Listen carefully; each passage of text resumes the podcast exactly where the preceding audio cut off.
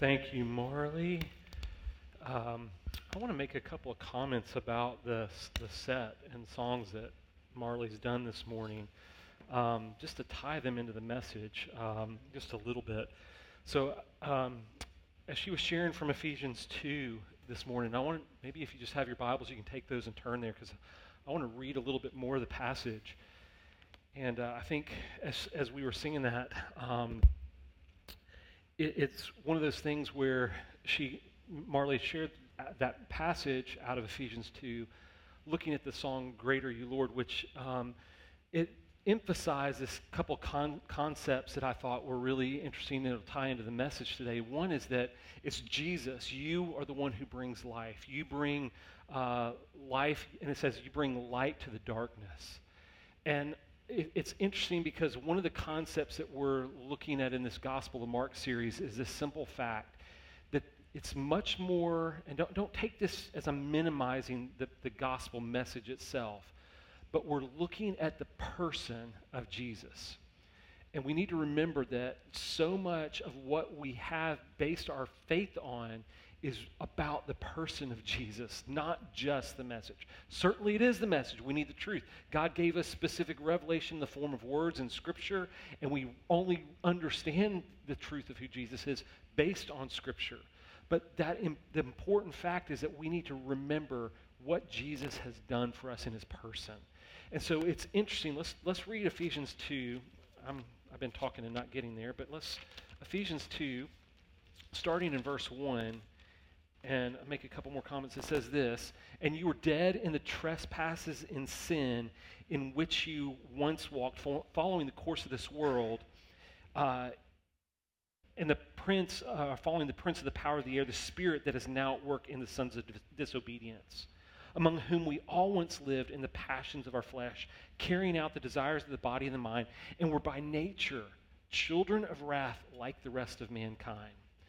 And this, this is where Marley picked up, "But God being rich in mercy, because of the great love with which he loved us, even when we were dead in our trespasses, made us alive together with Christ. By grace you have been saved. And he raised us up with him and seated us with him in the heavenly places in Christ Jesus, so that in the coming ages he might show the immeasurable riches of his grace and kindness towards us in Christ Jesus. For by grace you've been saved through faith, and this is not your own doing. It is the gift of God, not a result of works, so that no one may boast. For we his workmanship, created in Christ Jesus for good works, which God prepared beforehand that we should walk in them." So so a couple things there. First is we were singing that the Lord has called us out of the grave. Well, none of us have likely been buried. Now, you may have been buried in the sand growing up at the beach, you know, like when you're gone to the beach and somebody buried you in the sand, but not to the point of being in the grave physically, right? So what that line is referring to is this picture of what we get in Ephesians two, that we are all dead in our sins and trespasses, and, and that we were by Uh, nature, children of wrath, like the rest of mankind. That death is what we need Jesus to overcome. So what's interesting in all of this passage, did you notice it's in Jesus, in Jesus, in, or in God who's rich in mercy? It, it's about the person of Jesus. And then when we sang "Nothing But the Blood," it's about the person of Jesus and his work through the, the, the sac- his sacrifice on the cross. And so Excuse me. So what, what I want to drive us to this morning is, if we don't really understand and grasp the full person of Jesus, we can learn all sorts of little things that, that are cool about the parables that he teaches and all sorts of things about the encounters that he had with people, but it is about us knowing Jesus, his person, his work, his grace, his mercy. All the things about him are, are what the gospel is truly about. And so this morning, as we turn into the, the Gospel of Mark, excuse me, I set this up because I think what Mark is doing here is, again, he's elevating the person of Jesus above everything else that, that we see in this text. Because as he's beginning this gospel, we're going to be in chapter one still. So in Mark chapter one, we're going to see him walking into the synagogue and establishing himself and his authority over any of the authority in the world. So the title for the message is just this, "The Authority of Jesus." And I want to unpack three things. We're going to look at the context of what Jesus is doing uh, in his ministry. It's, it's a very uh, important thing that I think in our Gentile context uh, of twenty-first century, we miss, okay? Um, and so we need to understand the, the, some of the historical elements of what's actually happening on the scene. So the context is going to be the first thing that we look at. The second point that we're going to look at is the uniqueness of Jesus. How does Mark set Jesus apart? And then we're going to look at the significance of Jesus' authority. So let's begin by looking at this context. Uh, let's let's and, and in order to get it, we're going to need to read. So let's look at Mark twenty-one, twenty-one through twenty-eight. And they went into Capernaum, and immediately, now remember, I've I've told you as you're reading through the Gospel of Mark, you might want to mark down immediately, like underline that, because it's an important concept that uh, Mark uses throughout the gospel, because he's he's constantly emphasizing uh, the relationship with Jesus is not something that we delay. When we respond to Jesus, it's not something that we we have to like consider for years and years and years. It's this immediacy. When we encounter Jesus, it's the call to immediately respond and not delay. So verse twenty-one, and they went into Capernaum, and immediately on the Sabbath, he entered the synagogue and was teaching. And they were astonished at his teaching, for he taught them as one who had authority. And I, I underline the word authority there because it comes up again uh, and again in the, the gospel. And he says, one who had authority and not as the scribes. Verse twenty-three, and immediately there was in their synagogue a man with an unclean spirit, and he cried out, "What have you to do with us, Jesus of Nazareth? Have you come to destroy us? I know who you are, the Holy One of God." But Jesus rebuked him, saying, "Be silent, and come out of him." And the unclean spirit, convulsing him and crying out with a loud voice, came out of him. And they were all amazed, so that they questioned among themselves, saying, "What is this? A new teaching with authority? He commands even unc- the unclean spirits, and they obey him." And at once his fame spread everywhere throughout all the surrounding region of Galilee. So it's very interesting, this, this context that Mark uh, jumps into, and it's it's kind of, in a sense, I think, assumed because of his own writing and, and period that people would understand some of the significance about Jesus teaching in the synagogue. But as I went back uh, and started looking at this, I wanted to understand more of why Jesus was constantly speaking in the synagogues. I don't know if you've ever thought about that. I've just kind of assumed, well, he, he was just there and he hopped up, but it's not that simple. So I want to give you a couple of things about the synagogue. First of all, the synagogue is a local place in the city for worship. Remember, how did the, the Israelites originally uh, participate in worship? It was through the temple. So they would go to Jerusalem and have the uh, worship at the temple. It was not something that was, even though they're probably doing it in their families, I think that's what you go back to uh, Deuteronomy six, the Shema passage that would talk about the, the word as they uh, rose and walked around the, the, through the day, where they sat or whatever. Um, but I think there was not this uh, reliance upon a, a, a gathering in the local cities for them to worship. That actually happened because of the Babylonian captivity. When they were in Babylon, they began to develop the synagogues and came back and uh, would worship locally. So what we see is this is actually happening as we see in Ezra chapter four, verse seven. I want you to turn over there. If you can throw a ribbon in Mark one, that'll be helpful. Then turn over to Ezra four, verse seven. Now, if you remember, Ezra and Nehemiah are kind of co-books If in, of the scripture that address what was happening with the Israelites as they were coming back from the Babylonian captivity to restore Jerusalem, to restore the temple worship, and, and to re- remember build the walls of Jerusalem so they could be safe. And so here in Ezra chapter four, verse seven, we read this interesting passage, and I'll break this down for us a little bit. In the days of Artaxerxes, Bishlam and Mithradoth and Tabil and the rest of their associates wrote to Artaxerxes, king of Persia. The letter was written in Aramaic and translated. Um, so here's the idea, is that word translated there is the first use in Scripture of this idea of the Aramaic being translated into the language that the people could understand. So here in Ezra, what's going on is this letter's gone out, and the people need to understand what the letter is. And this picture of the, the uh, work being translated before the people is established. Now, what does that mean for us? It actually, ha- or for the, the time in the synagogue, this is actually where the word translated be- starts to be used in the, syn- the picture of the synagogue, that they would translate, whoever was teaching in the synagogue would begin to translate the message for the people. So here's the picture of, of uh, what the synagogue looks like, because I think this is also um, interesting. Um, has anybody been to a synagogue worship service before? Gina, you have. Tony, okay, a couple, a couple of you. I've not ever been. Um, I, I, that's something I would love to go do, um, and, and just need to, to plan for it. I actually hopped online and started looking at a Messianic Jewish uh, service this week in research, and I was like, okay, these things start making sense with what all this research that I was doing in the reading. So when you think about, like, for us uh, up, up here, the platform, this um, you might have a podium. Um, I, I don't have a podium. I don't like the barrier. That's part of why I, I do what I do. Um, but here's what they have. They have a bema. It's basically a podium that the speaker goes to. Behind them, they actually have this thing called the Ark of the Covenant. And, and I was like, I started reading that. I was like, that doesn't make sense, because the Ark of the Covenant was in the temple, and it should have been there. But they actually call this thing the Ark of the Covenant. Do you know what the Ark of the Covenant holds? Does anybody remember? Not the official one, but the one in the synagogues. Say, say it really loud over there.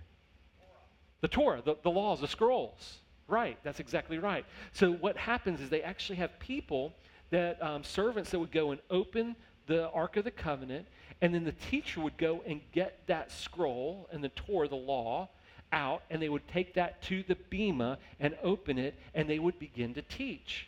So that's an important thing for us to understand. So here's This is where it gets really, really interesting to me. So in the synagogues, they typically had a, uh, a, a leader who would have operated in that synagogue more as like a librarian, a school teacher, someone who was over the order of the worship and those kind of things. They might have been elevated to a point or worked to the point that they were a scribe, somebody that was reading the word consistently and, and knowing the, the scriptures, but typically that may not have been the case. So their responsibility was to find someone who was walking in holiness to be the one who would teach. And so recognizing that specific person, they would then invite them to give the message from the Torah that day. So it's interesting, this, um, the scribes, if they got to the point, they, they were often the ones who were invited to teach. If they really gained success and, and um, like were Uh, recognized as doing a good job presenting a word, then they would be given the title of rabbi or teacher. So because the, the problem at that point was there, there was not a lot of official schooling and education systems that would take these scribes and train them in, in, these, uh, in the truth of the scriptures. So now, put this in place. There's also this little title that was given to this person who would be the one who would open the scroll and teach. He was called the Shaliach Tzibur. Now, you don't have to remember that or write it down. I'm not even going to give you the spelling of that stuff. But here's what that title meant. It meant the one who passes before the ark. So, so think about that for just a moment. You have this leader of the synagogue approaching the Sabbath worship. Jesus comes into town, and this leader gives Jesus a request or gives him permission to come and be the one who passes before the ark to unfold the scroll from the Ark of the Covenant there and to present the message. So what is Jesus immediately doing in the synagogue here that Mark describes? He's the mediator. He's the divine mediator on God's behalf who has to have this kind of quality. He's supposed to be a sinless man, one who is without blemish, who is walking in holiness and righteousness. Do, do you get the picture of what Mark's actually describing now before us? It, it, it's, it's this idea that Jesus is, Jesus is the one, the mediator, bringing the truth. Now, here's what's so interesting to me. We're going to look at this a little bit more. We don't know what Jesus taught that day. There's, there's no indication of the scroll, like in some other places we know that Jesus taught from Isaiah, and he, he would speak and do, do these things and share certain things. But here, Mark doesn't give us any of that information. I think it's really interesting. We'll explore that in just a minute. So, what is what? So, so that's the context. I think that's just so interesting. Um, and so that context helps us to see something about Jesus, and that is this: that Jesus is unique. Um, When we think about the term authority, and I, I want you to go back and let's look at this in the text again. So in, in verse twenty-two, and they, it says, and they were astonished at his teaching, for he taught them as one who had authority, and then follow the qualifier, not as the scribes. So, so they're recognizing that Jesus' authority is distinct from many of the others that were invited in or brought in or had the privilege of speaking and sharing from the scroll. Jesus has authority. Now, that word is really important because that word emphasizes this. It emphasizes the divine work of God, that God himself is at work and his power is what sets that authority. So it's no small thing just to say, well, well Jesus had authority. Like it, it's emphasizing that Jesus himself is divine. And, and I think we can kind of lose sight of that just thinking, oh, he, he knew what he was talking about. It's much more rich than that. It's that God himself had his hand upon Jesus in that moment, and it was recognized that his authority was directly from God and not as one of just of men. So why would Mark use that term two times? Did you catch that? Um, he, he mentions it in verse twenty-two, I'm, I'm sorry, yeah, verse twenty-two, and then he again mentions it in verse twenty-seven as they've reflected, the people in the synagogue reflected, and they said, he teaches uh, a new teaching with authority, commands even the unclean spirits, and they obey him. That, I, I think why Mark is emphasizing that aspect of Jesus' divine authority is because it is a uh, emphasis on Jesus as the divine representative for God before humanity. So, so think about that for just a moment. As the divine representative for God before humanity, Jesus is like no other. Because the scribes, where did they get their authority? It, it was just because of their own work ethic and trying to study the scriptures and knowing those things. It wasn't because God had blessed them and, and shown his hand upon them, his power, his, his divine uh, person in and through them. It was simply because they worked at it themselves. Jesus stands apart. See, they derive their, the scribes derive their authority from their earthly fathers and the traditions that they embrace. Jesus derives his authority from who? His heavenly Father. And the, uh, the uh, work that he has been honored to do uh, because of his holiness and his righteousness as the only Son of God. Um, so, why is Jesus, uh, well, I think this is important too. Let me make sure that I cover this. Um, it's, and I mentioned this already, but I want to go back and look at this. It's, it's the fact that Mark does not share anything about what Jesus taught. It's like, what, why would he not do that? And I, I think it's because, one, is what Jesus brought is grounded, what his message was is grounded in his person. Not, not just the scriptures itself. I'm not diminishing the, the truth of the scriptures, but it's about the person and authority of Jesus himself. And that's why Mark is emphasizing this. So it's it's in that the message can then be trusted because of who Jesus is, not just because the message itself. And, and I think we, we often, I think as believers, go, yeah, yeah, that's, that's great, that's great. But here's my struggle. I think both personally and then for us corporately and, and as a local church and then corporately as the entire church. A lot of times we can get caught up in what does that mean rather than who is it about. Does that make sense? We, we want to think through the truths that are there instead of us really having a relationship with Christ because of the truth. And I think that's what we've got to be careful of. And I'm going to point that out in just a minute more. So why is Jesus' authority significant? So we've looked at the context. We've seen that Jesus is unique and his authority is unique. But why is Jesus' authority significant? As I was studying, I came across the, a comment by a, a Jewish scholar. His name is David Flusser. He identifies this about Jesus. And I think this is, I'm, I'm going to read this statement, and I want you to hang on to this for just a minute. I'll try to break it down. He says that Jesus was conscious of his exalted worth, which was accompanied by his personal humility and opposed to any hint of a personality cult. So, so here's what he's getting at. Jesus was very conscious, conscious of his uh, position as the divine Son of God, that, that he knew exactly who he was. But instead of like flaunting that and utilizing that to, to draw people to himself and elevating that, he actually approached things in great humility. And how we see that especially played out in this text is when that demon-possessed man came in, it wasn't actually him speaking at first. You catch that? It was actually the demons speaking through him saying, uh, let's go back and read it.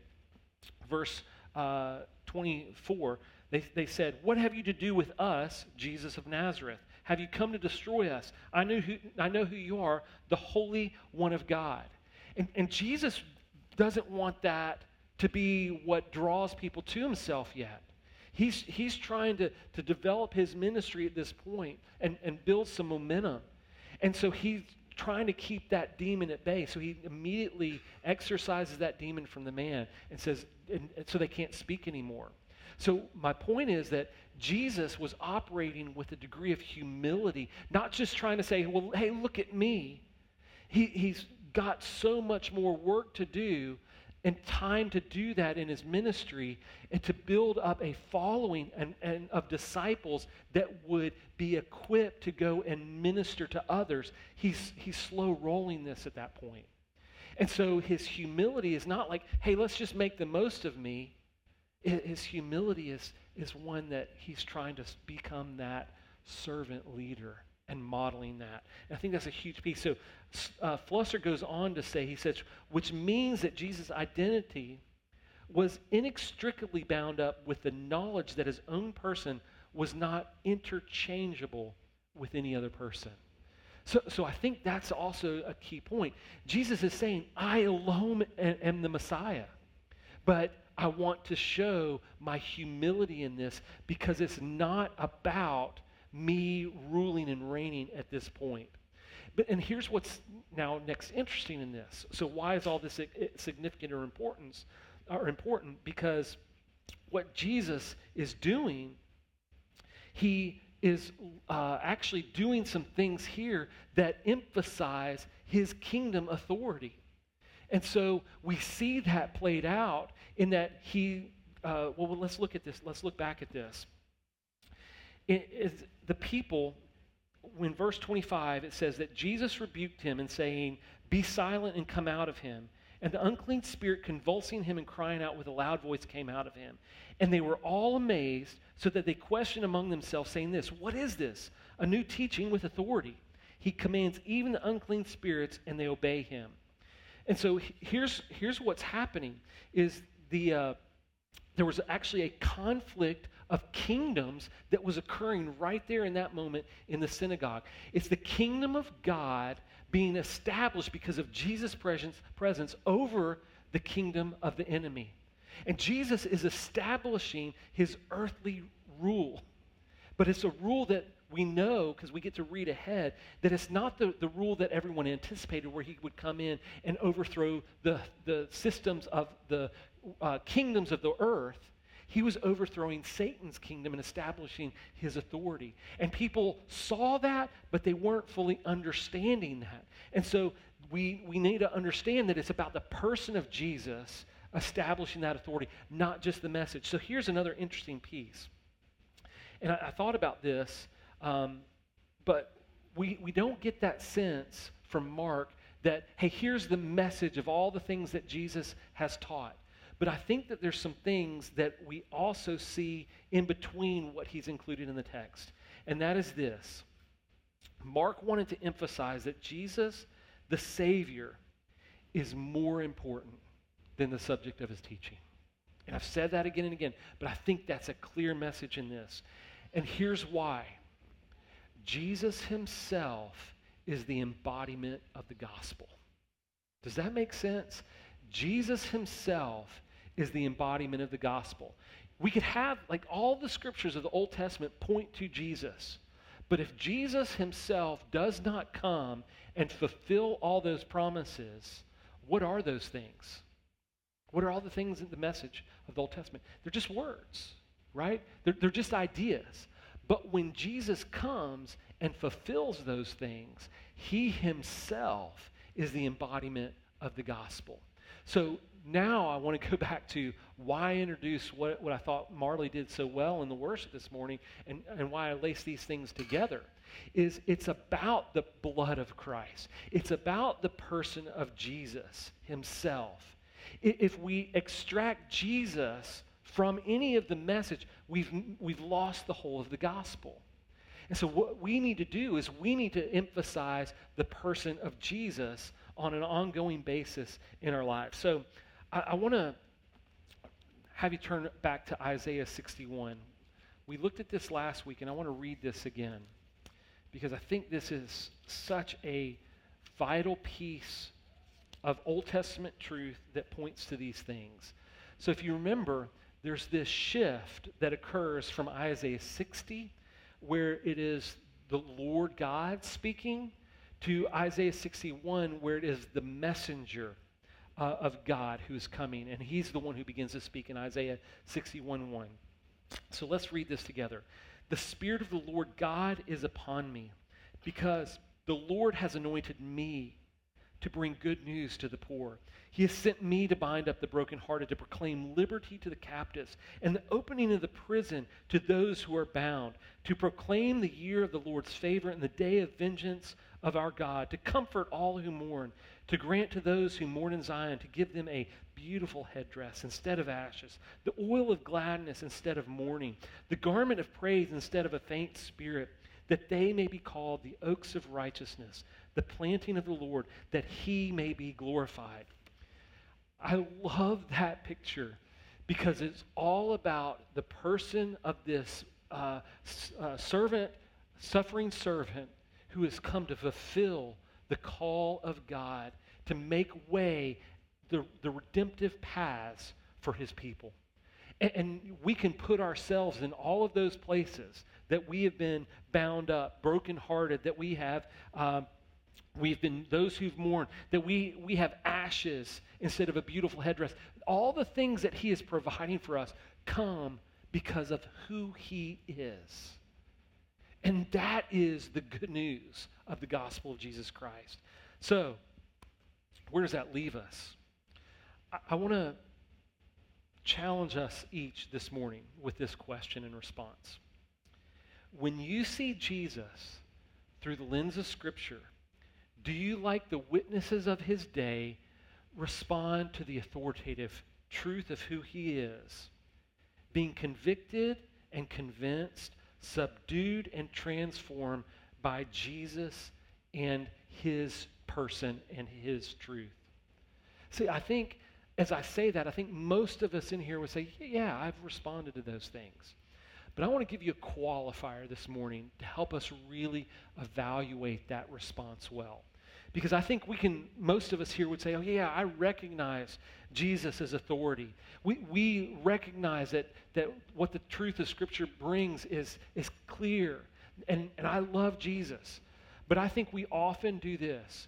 We often go, yeah, I know those things. And then that begins a level of devotion where we go, yeah, I've, I've surrendered, or I've been convinced and convicted. But here's where I think it, it, it becomes more specific and qualified. Do we have a deepening devotion to Christ? See, that's a, that's a harder question to answer, because I think it's easy for us to say, oh yeah, I'm devoted to Jesus. I like these things. But are we deepening our devotion to Christ on a daily basis? How, you might say, well, how does that happen? Well, it happens by us getting in the Word and fo- following what the Word teaches us about Jesus and surrendering to Him on an ongoing basis because we're more convinced about who He is and we're more deeply convicted about the, the, the sin that we struggle with and our need for Christ. And we continue to deepen in our walk with Him by growing in intimacy with Him. How many of you have, uh, how many have been married for over ten years? Okay? Most of us in here, okay? Um, how many of you have had a really close friend for over ten years? Okay? Most of us have, okay? So here's, here's my an- analogy. If you have a close friend or you've been married, do you still discover things about your spouse or your close friend that you didn't know five years ago or four years ago or maybe even a month ago? Do you, do you still discover those things? I, I do. I mean, it's amazing. Katie and I have been married, I hate to say it, for over thirty years now. And there's still things that we explore about one another in our thinking and our heartbeats and our, our desires and dreams for the future. And it sweetens the relationship. Folks, we will never plumb the depths of who Jesus is. And so when I mean, when I when I say this about a deepening devotion, we ought to be asking ourselves, how much more am I learning about Jesus today than I did a week ago? How much is my devotion to Him deepening because I am seeing Him in a new light, because I'm my, my love for Him is increasing, because I'm understanding His person, I'm understanding the things that He's done, I'm understanding His mercy, I'm understanding His grace, I'm understanding more about His role in the Godhead, I'm understanding more about the Trinity, I'm diving into these things deeper and deeper and deeper, and my devotion is increasing. See, I think we live in a day and age where people don't do that. Devotion is token. And we, we say, oh yeah, I, I do this, or, and I'm I'm going to say say it this way, and I'm I'm going to pick real, real directly on us, because I struggle with this in, in church life in some ways. Are we weekend warriors, where we show up on Sunday and think, oh, that's going to be the, the really deep time of my walk? Or are we doing it daily, like driving daily into our relationship with the Lord, so that what happens on the weekend is only enhances one another life, one another's lives? I hope it's the latter, because if we're only weekend warriors, we won't ever really get deeper in the things of God, which means this: we need to be giving attention to one another and our walks with the Lord on a daily basis. That's the way that the, the, our, our devotion is deepened and sweetened. So I go back to this question. Where are you? Where are you? Are you more convinced, more convicted? Are you, uh, I love these words, and I'm, so I'm going back to it. Are you subdued and transformed by Jesus and His truth? Deepening in that devotion daily. Because what we see is He is authority. He is the one that's divine, the one divine one sent by God to satisfy all of our needs. See, that, that's the gospel. That's the gospel, looking at Jesus, the author of our faith. Let's pray together. Heavenly Father, as we take a moment just to consider these truths, I pray that you would, through the power and presence of your Spirit, speak to each one of us. Because, Lord, the, the truth is, I think over my own lifetime and journey of, of faith, I can easily get caught up in just the complacency and being satisfied with where I was a week ago and not thinking I need to, to learn anything new, and I don't need to see and relate to Jesus in any different way. Father, the truth is, I need to, to grow in my devotion deeper and deeper every day. Lord, that, that takes work, it takes commitment, it takes discipline, it takes encouragement from the body. And so, Lord, each of us has that same need. And I pray right now, Lord, that what we would do over the next thirty seconds or so, we would just contemplate how it is that each of us personally needs to work to deepen our devotion with you. Lord, for some it may be that, that they've never really surrendered to Christ, that they, they they can't have that devotion apart from a relationship. They just know in facts, Lord, I've been there. Lord, through surrender to Christ and, and his lordship, that's where this devotional journey begins. So, Lord, they may need to confess you as Lord and Savior. And if that's the case, Lord, we certainly want to give them counsel. For others that are here today, Lord, they may have been walking with Christ for a long season as their, their Savior, and they're, they're doing things. But, Lord, I think the truth is all of us need to see Jesus in a fresh light, to deepen that devotion with him so he is pleased and he is glorified. And as we consider him, the, our, our acclamation, too, is he is. This is authority from God. There's none like him. Surely there's none like him. So, Father, I just want to be quiet for the next thirty seconds or so, and I want people to, to do business with you, for them to hear from you, and then to respond how you uh, are calling them to respond, maybe in commitment, maybe it's in repentance, maybe it's uh, in, in uh, some other way, Lord, but I, I know that you are trustworthy, and we can listen to you and obey.